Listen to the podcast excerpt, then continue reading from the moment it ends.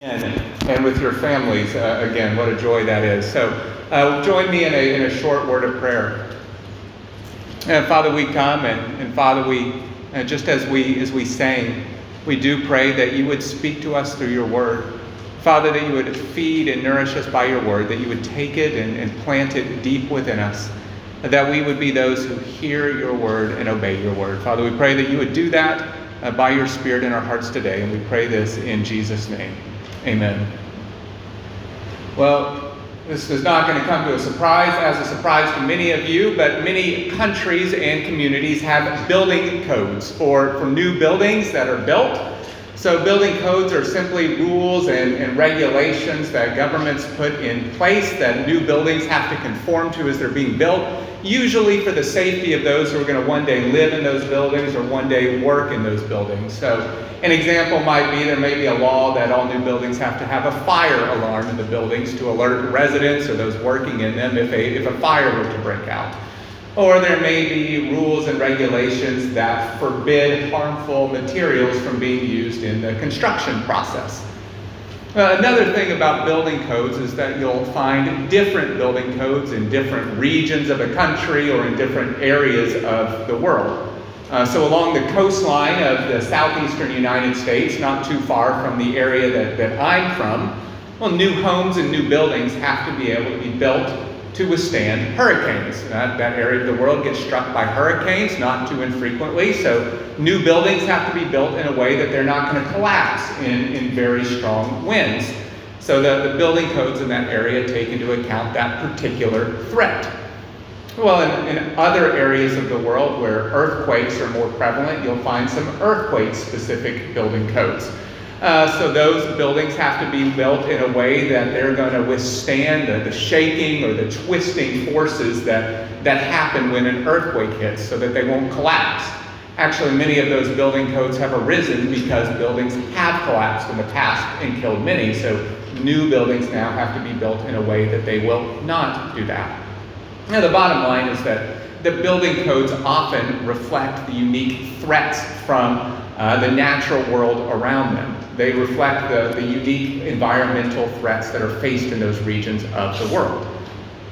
Uh, but the thing with these, these building codes and the buildings that are built is that often you cannot really tell whether a building was built up to code just by looking at it. You can't just go stare at a building and say, yes, that building is going to withstand an earthquake.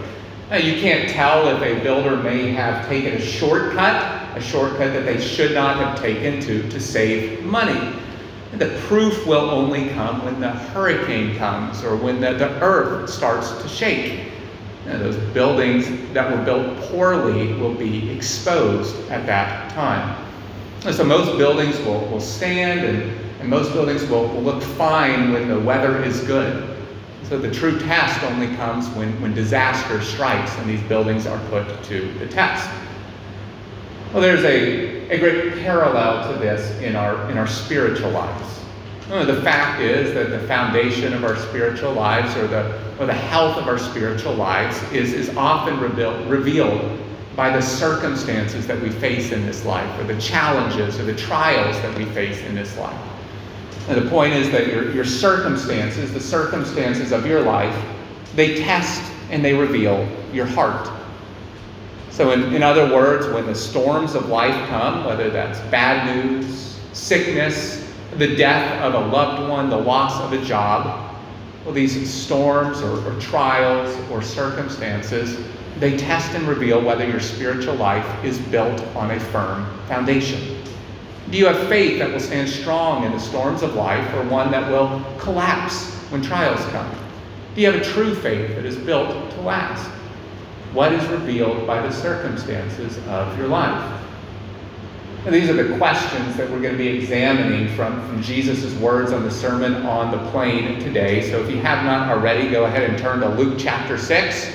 Luke 6. We're going to be in verses 43 through 49 today. And so we've spent the last two weeks, or much of the last two weeks, studying Jesus' Sermon on the Plain, in which Jesus is teaching and preaching to his followers about what it looks like to be part of the kingdom of God, what it looks like to be a disciple or a follower of Jesus Christ. And this week we see that disciples are those who build their lives on the foundation of Jesus Christ and his words. Disciples are those who hear and listen to God's words and who act on them, who obey. And when the storms of, of life come, when the trials come, disciples are those who, who persevere, whose faith remains strong. And so the main idea from this text is that your circumstances test and reveal your heart and show your need for Jesus. Your circumstances test and reveal your heart and show your need for Jesus. With that in mind, I, I want to examine uh, four biblical principles or ideas that we see in this text. Uh, the first is that your actions reveal your heart. Second is that your circumstances test your heart. Third is that God judges your heart. And fourth, Jesus redeems your heart. So your actions reveal your heart, your circumstances test your heart, God judges your heart, but Jesus redeems your heart. So, the first principle that we're going to look at from this text uh, this afternoon is that your actions reveal your heart. Uh, so, look with me starting at verse 43 in Luke chapter 6. A good tree doesn't produce bad fruit on the other hand, a bad tree doesn't produce good fruit. For each tree is known by its own fruit. Figs aren't gathered from thorn bushes or grapes picked from a bramble bush. A good person produces good out of the good stored up in his heart. An evil person produces evil out of the evil stored up in his heart. For his mouth speaks from the overflow of the heart. So as Jesus continues with his Sermon on the Plain, he compares the human heart to a tree. That is the comparison he is making here. And so if you think of trees, you know, what happens when you plant an apple tree? Or maybe since we're here in the UAE, what happens when you plant a, a date palm? Well, the apple tree is going to produce apples unless there's something horribly wrong with it. The date palm is going to produce dates. If you plant a date palm, you're not going to all of a sudden walk outside and find a banana growing on your date palm. And to use Jesus' example, you won't find nasty thorns growing where your apples should be if you plant an apple tree. Now, the opposite is always is also true. If you were to go in your garden and plant one of those spiky or prickly desert bushes they have uh, around here, well, you're not going to all of a sudden walk outside and find a nice clump of grapes growing on those bushes. Uh, in Jesus' example here, the, the tree represents the human heart, and the fruit represents your actions. So the tree, the heart, the fruit, your actions. So, the same way that a fruit tree produces fruit and thorn bushes produce thorns, so the heart, your heart, produces words and actions a fruit tree that produces delicious fruit like dates or, or, mangoes or apples or whatever it might be is compared to the good heart that produces good works or good fruit. A thorn tree or a, or a thorn bush then is compared to the evil heart that produces bitterness and anger and wrath and gossip and, and really all manner of sinful behavior. Just fill in any sin that you want. And Jesus compares that to the, the thorn bush here in his example. So when the Bible speaks of the heart, it's really just talking about your, your inner person, your, your spiritual person. That's what the Bible means when it says the heart. Uh, so in his book, Instruments in the Redeemer's Hands, which I think we actually have in the library in the back, I'd encourage you to check it out. It's a, it's a great book. But the author, uh, Paul David Tripp, writes this he writes that the synonym, or the, the, the word most like it, the synonym that the Bible most often uses for the inner being is the heart. It encompasses all the other terms and functions used to describe the inner person spirit, soul, mind, emotions, will, etc. But then he goes on to write this. He writes, Whatever rules our hearts will exercise inescapable influence over our lives and behavior. Whatever rules our heart will exercise inescapable influence over our lives and behavior. In other words, what, what he is saying is what you believe, uh, what you worship, what you put your trust in, where your, your treasure is, well, that is going to guide your words and it's going to guide your actions. It is going to inescapably influence your behavior. And this is the point that uh, Jesus is making in verse 45 of our text when he says that it is out of the overflow of the heart, out of the overflow of the heart that the mouth speaks. So, in the same way, if you just keep pouring water into a cup, eventually that water is going to overflow or whatever is in the heart is going to come out in its words, it's going to come out in its actions. And your words and your, your actions flow from your hearts. And so you may remember if you were if you were here during our sermon series through James, the letter of James, that, that James really picks up on Jesus' words to make this exact same point. Uh, so you don't have to turn there. But James writes this in James 3, verses 9 through 12. With the tongue, we bless our Lord and Father, and with it, we curse people who are made in God's likeness. Blessing and cursing come out of the same mouth. My brothers and sisters, these things should not be this way. Does a spring pour out sweet and bitter water from the same opening?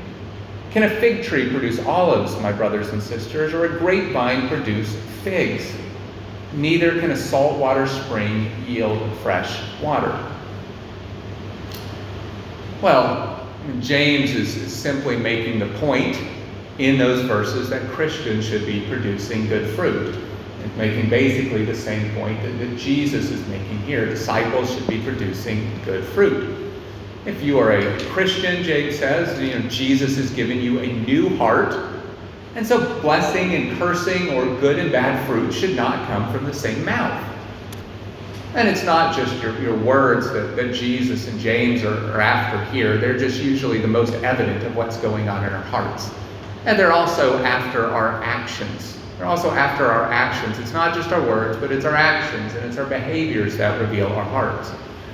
And so if we just go back and we were to look at the context of the Sermon on the Plain, what we've uh, heard and what we've read and what we've studied these last couple of weeks, and we would see the, the good fruit that Jesus is talking about here includes loving one's enemies, and forgiving others, not self righteously judging or condemning one another.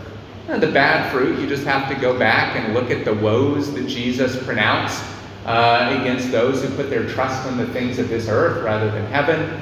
And you just have to go back and, and look or listen to what Pastor Ben preached last week that includes a, a heart that self righteously judges or condemns others. So we have good fruit on one hand and bad fruit on the other. The, the key point, though, is that your words and your actions reveal your heart. Your words and your actions give indication of what is going on in your heart. They reveal who or what you're trusting in. They reveal who or what you worship. And that means when you sin with your words, or even when you sin in behavior, it reveals a heart that at least in that moment, and at least in that moment, was not trusting in God or believing in God. John 14, 23, Jesus says this If anyone loves me, he will keep my word. In other words, the, the one who loves me one who loves me and treasures me will obey me. As another way of saying that your words and your actions reveal your heart, they reveal what you love. And in the Sermon on the Mount, Jesus tells his disciples to not store up treasure on earth, but to store up treasure in heaven instead. Very familiar verses to us. But right after saying that, Jesus says, For where your treasure is, there your heart will be also. In other words, your, your treasure is what your heart values the most. Your treasure is revealed. What your heart treasures is going to be revealed by your words, it's going to be revealed by your actions. So I don't know if you've noticed this, but in recent years, I've noticed that when uh, celebrities or, you know, somebody, some public figure, maybe a celebrity or politician, needs to issue a, a public apology, maybe they've done or said something that was offensive to some group of people, they have to issue a public apology. Uh, they often say something like, That is not who I am. And, you know, these, these words or whatever I did, that is not representative of the real me. Oh, brothers and sisters, Jesus is saying in these verses the very opposite thing is true. That thing that you did was a window into your inner self. It was a window into the real you. If you get angry or bitter when you suffer financial loss, when a friend does not return money, when a kid breaks something that ha- needs to be repaired, when your car must go to the garage, it reveals that you, it may reveal that you are treasuring money more than you are treasuring the Lord. Or perhaps it reveals that you are finding your security in your possessions rather than in the Lord. When you give into sexual temptation, perhaps because you live in a country, a different country than your spouse. And perhaps it's revealing that your heart treasures physical pleasure or companionship more than it treasures the Lord. You're unwilling to tell others that you are a Christian, you're unwilling to, to share the gospel, it may reveal a heart that desires the approval of man more than it desires the approval of the Lord. The, the bottom line is that when you produce rotten fruit or thorns, it reveals that you are treasuring the things of this earth and not the things of heaven. It reveals your heart. As Jesus says, an evil person brings up evil from the evil stored in his heart. To, just to go back to James, faith without works is dead.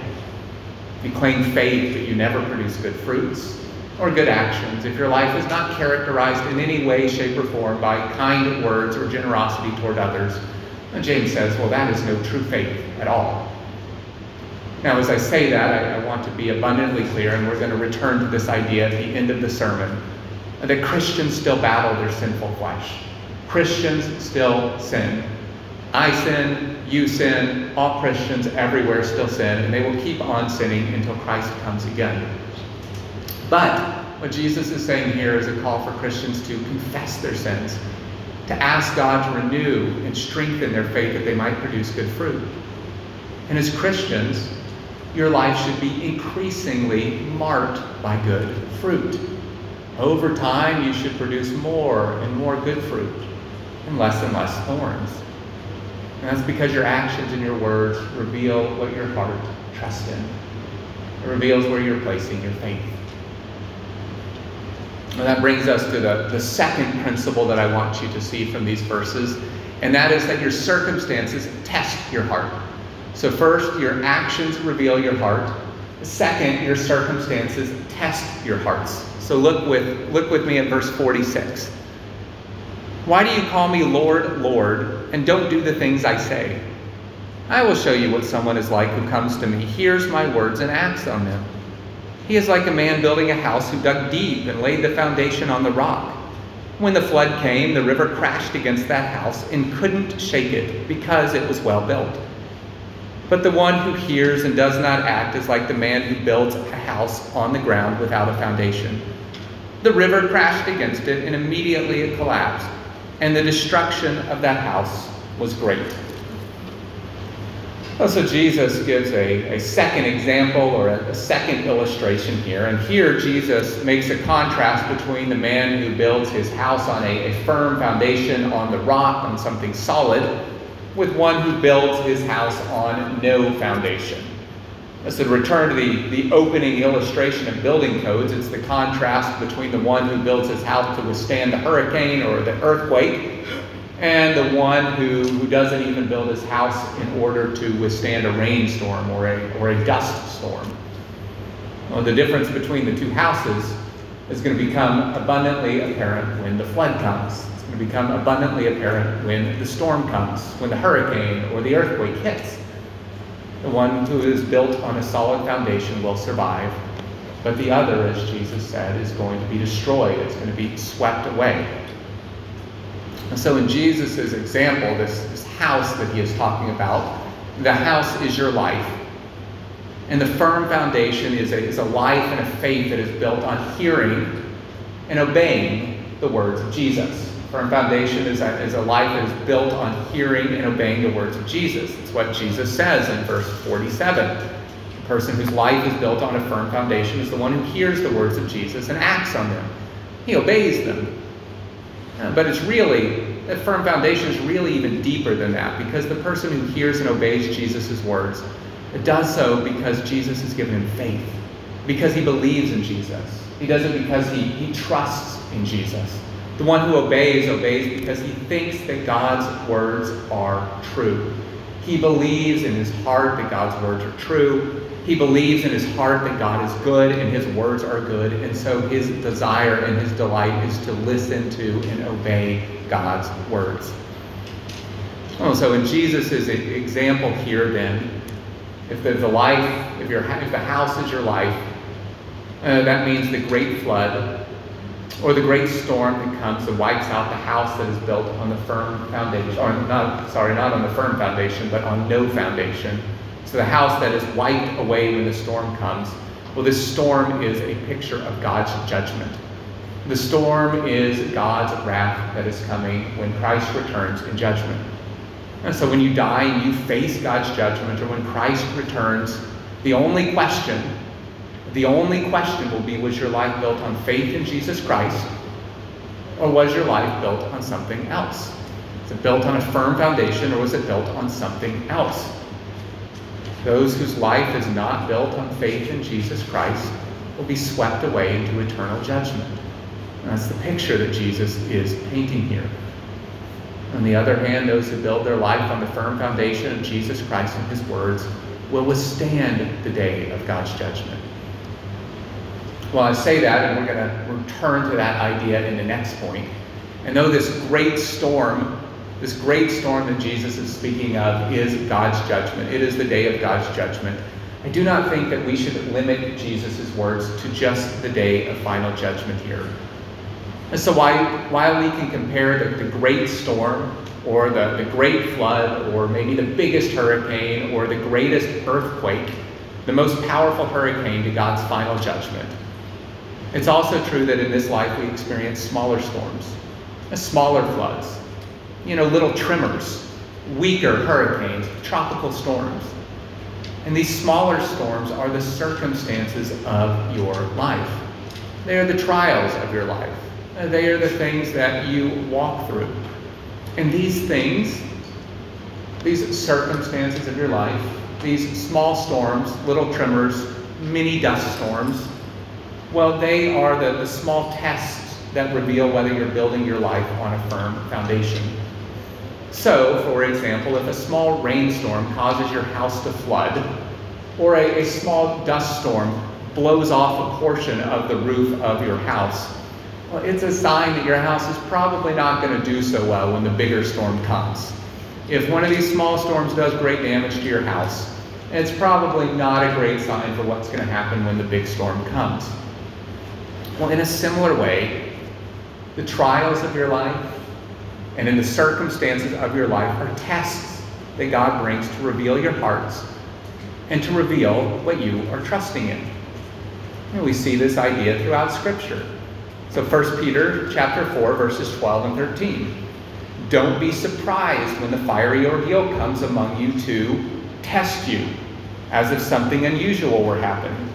Instead, rejoice as you share in the sufferings of Christ, so that you may also receive with great joy when his glory is revealed. Deuteronomy chapter 8, verse 2. And God says this about Israel's 40 years of wandering in the wilderness. So God is recounting Israel's 40 years of wandering in the wilderness, and this is what he says to the nation of Israel. Remember that the Lord your God led you on the entire journey, these 40 years in the wilderness, so that, he led them in this 40 years in the wilderness, so that he might humble you and test you, to know what was in your heart, whether or not you would keep his commands. In other words, God was using Israel's time in the wilderness, this 40 years of trial and struggle, of moving from place to place.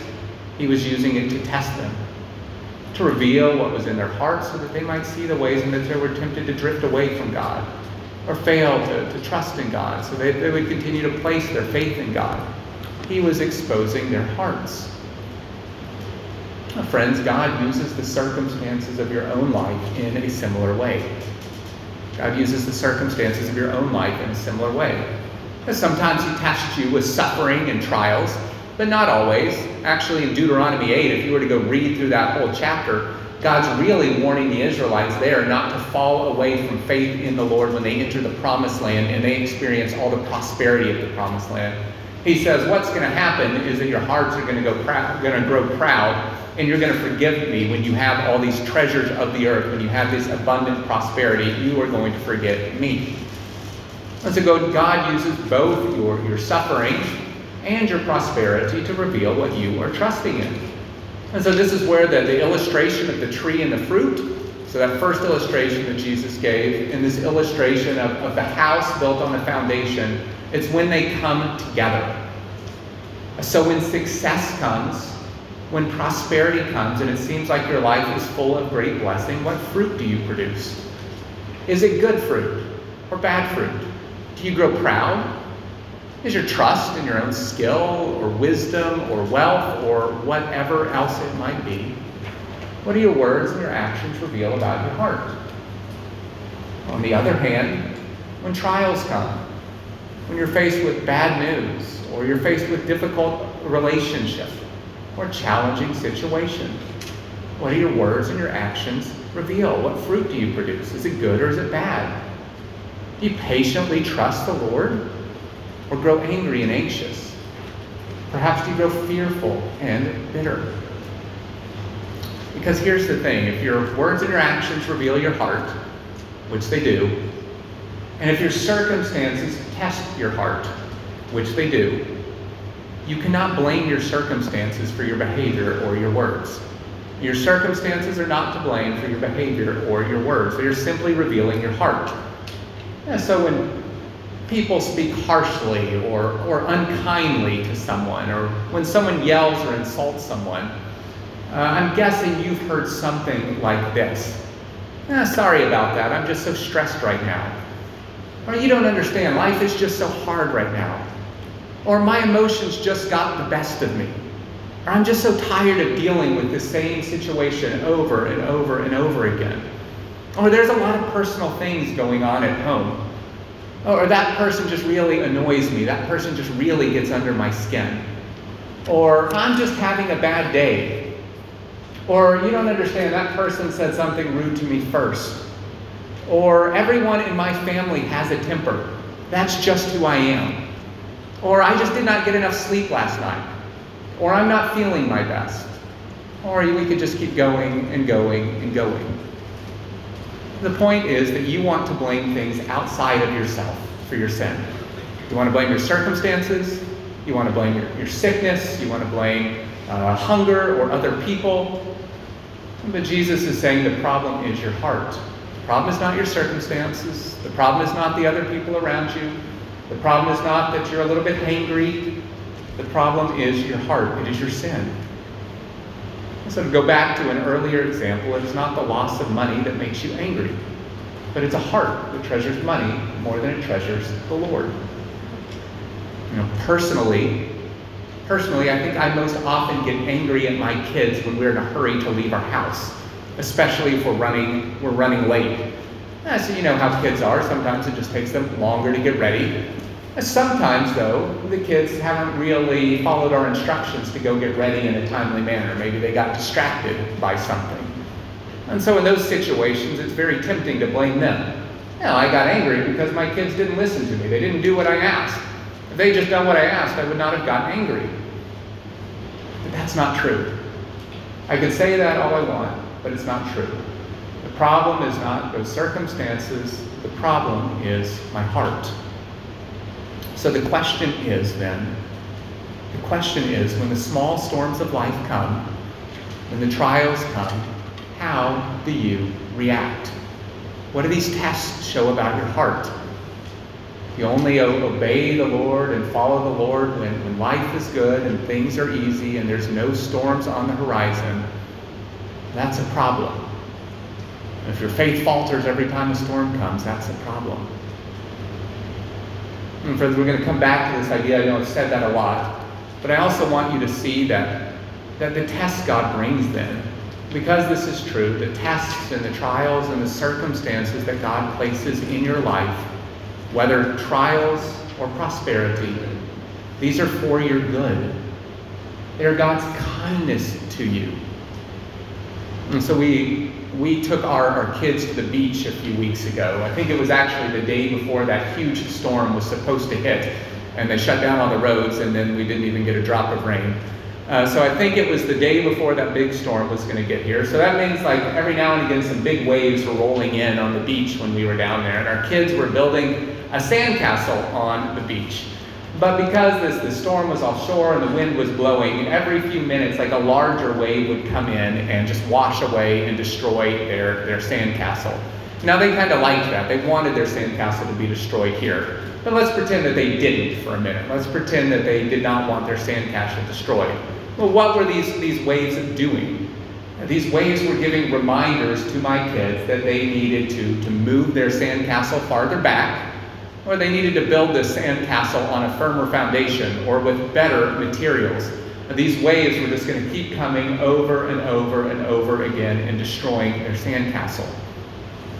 Well, like the waves were reminders to my kids to build in a different place or to build in a firmer foundation, the storms and trials of your life give you a window into your heart that you might see the ways that you are not trusting in the Lord and that you might turn in repentance.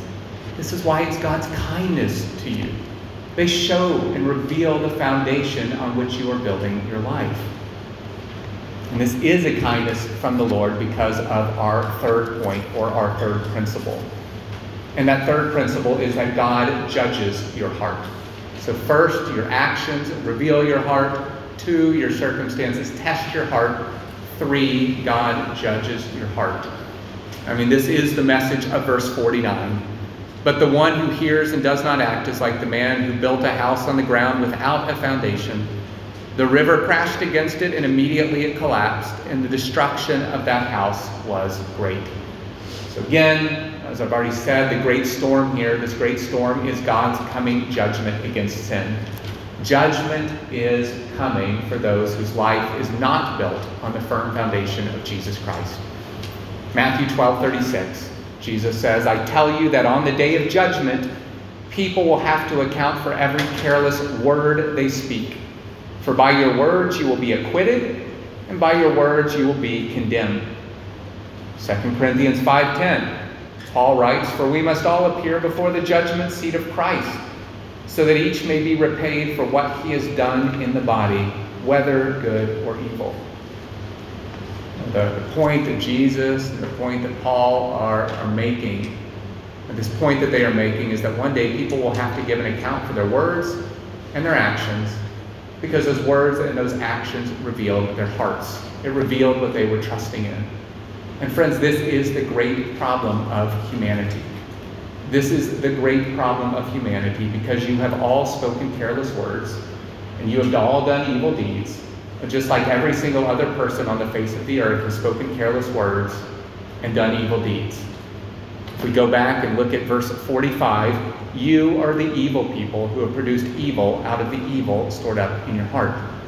As we read in Romans 3, all have sinned and fall short of the glory of God. There is no one who is righteous, not even one. There is no one who seeks God.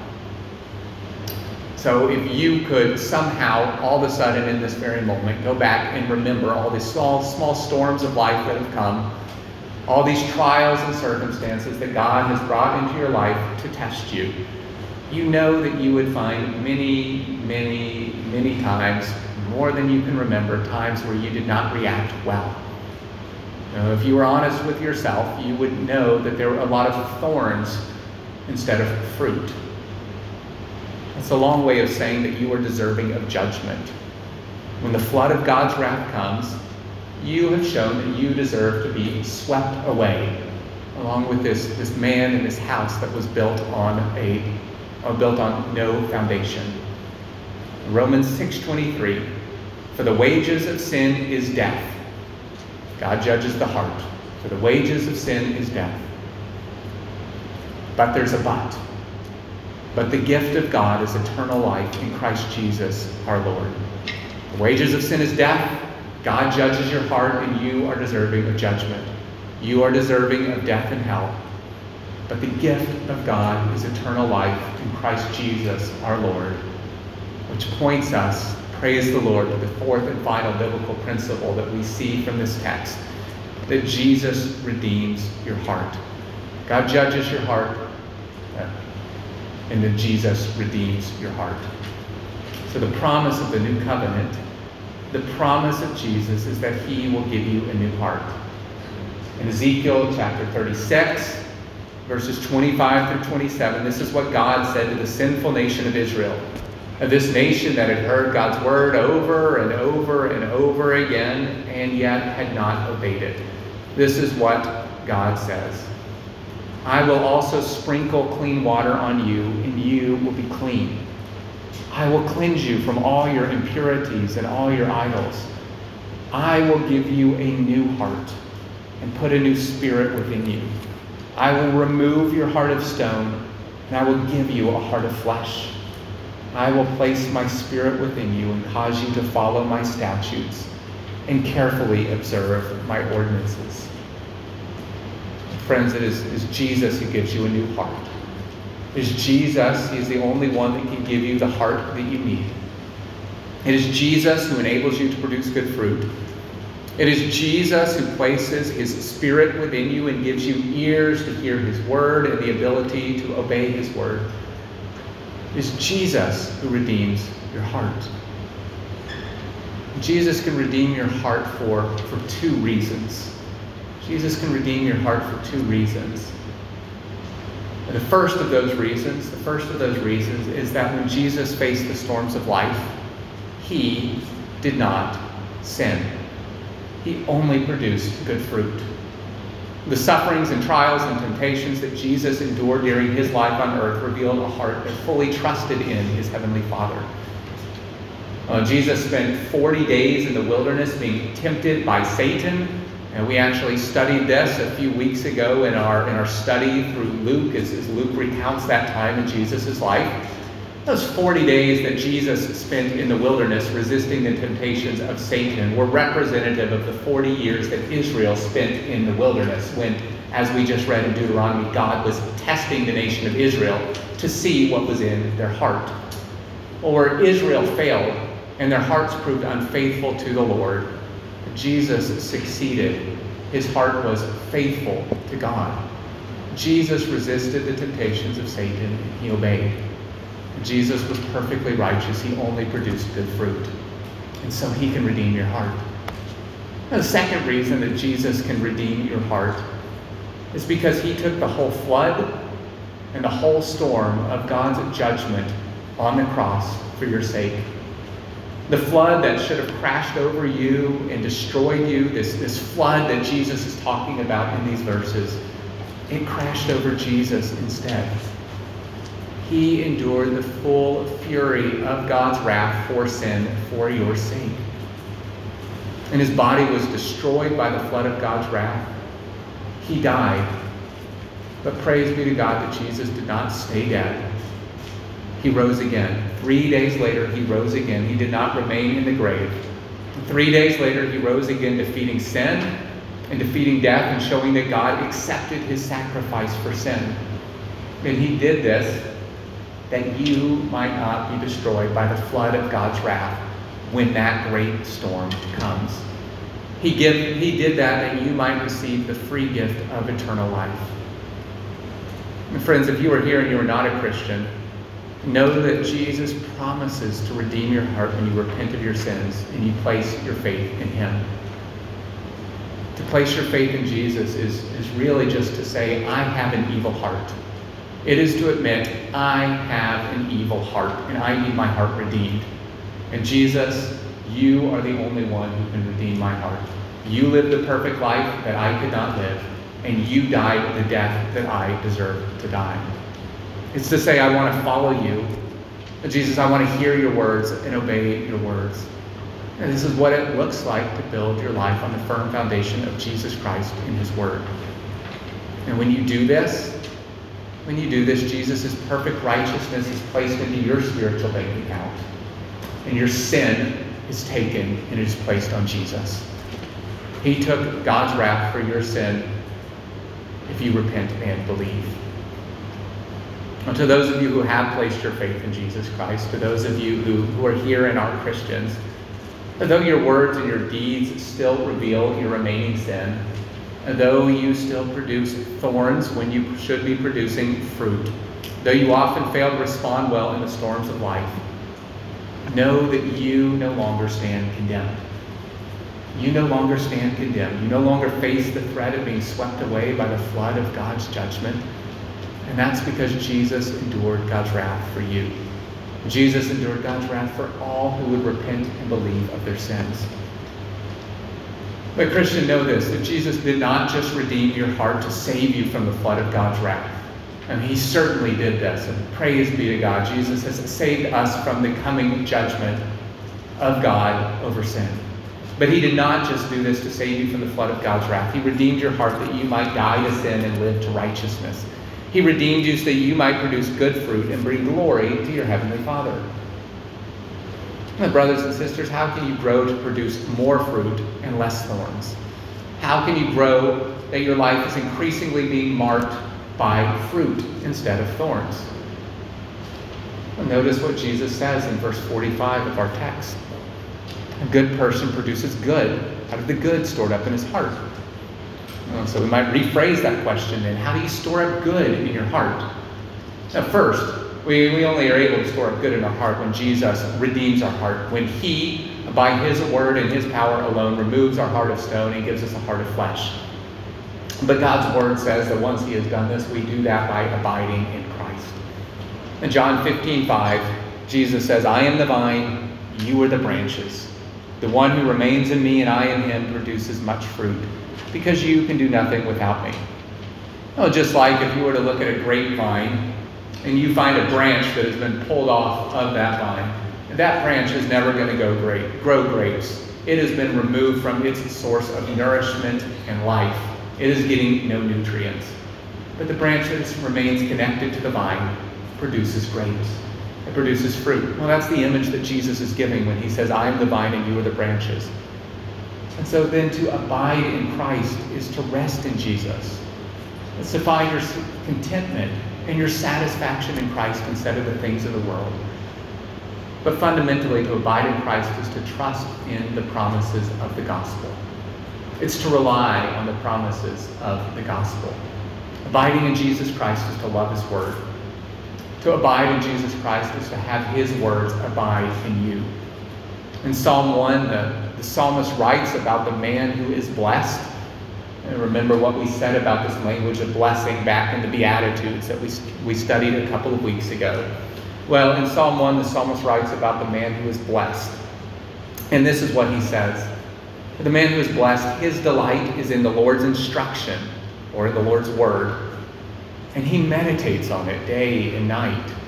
He is like a tree planted beside flowing streams that bears its fruit in its season. Friends, how do you increasingly grow to produce fruits and increasingly remove the thorns of your life? It's abiding in God's Word, reading it, studying it, meditating on it, thinking about how it applies to your life, listening attentively to it as it is preached, talking to other brothers and sisters in Christ uh, about it, and talking about what God has done in your life God's people store up good in their hearts by abiding in Christ and His Word. But God's people also store up good in their hearts by abiding among His people, the church. And read in Hebrews chapter 10, verses 24 and 25. And let us consider one another in order, let us consider one another in order to provoke love and good works, or love and good fruits.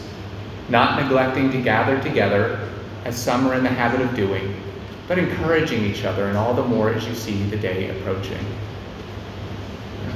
Brothers and sisters, what the author of Hebrews is simply saying there is that God has given you one another, God has given fellow brothers and sisters in Christ to provoke one another, to provoke you to love and good works. It's a job that other Christians have to do for us, and it's a job that we have been given to do for other Christians. It's the job of church members to one another.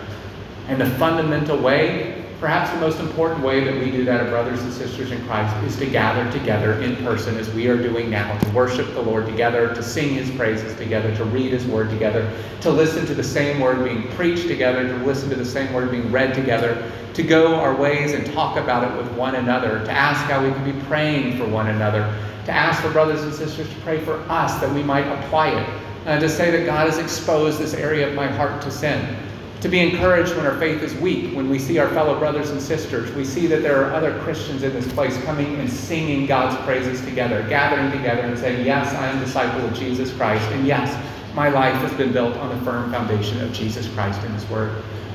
My friends, we abide in Christ and we grow to produce less thorns and more fruit by abiding in God's Word, but we do it also by abiding among God's people. Friends, not reading your Bible neglecting prayer, staying away from the church. It's like cutting off the roots of the tree. It's like severing the attachment that the branch has to the vine so that it no longer draws the good nutrients from the ground or water from the stream. Now, these things, if you don't read your Bible for a few days, you certainly don't cut yourself off from Christ, but it's like you're hanging on by a little bit less. You're getting less water, you're getting less nutrients. Without water and nutrients, you will not produce good fruit. It may produce a couple little small grapes here and there, and kind of an apple that nobody wants to eat. But if you want to produce true good fruits, you need to abide among, you need to abide in Christ, abide in His Word, abide among His people. Brothers and sisters, riding out and surviving the storms of life is not always easy. But Christ has given you the means to survive. Abide in Him, abide in His Word, abide among His people. Jesus Christ is your faithful high priest who can sympathize with your weaknesses because he was tempted and he was tested in every way that you have been, and yet he was without sin. What a comfort that is to know that, that Jesus has experienced the trials and the circumstances of life in the same way that we have, that he endured difficulty, that he suffered death and torture for our sake, but he did it without sin. So, brothers and sisters, because you have a faithful high priest who can sympathize with your weaknesses, you can take your burdens to him, you can trust in him, you can abide in him, and you can praise him. Let's go to the Lord in prayer. Father, we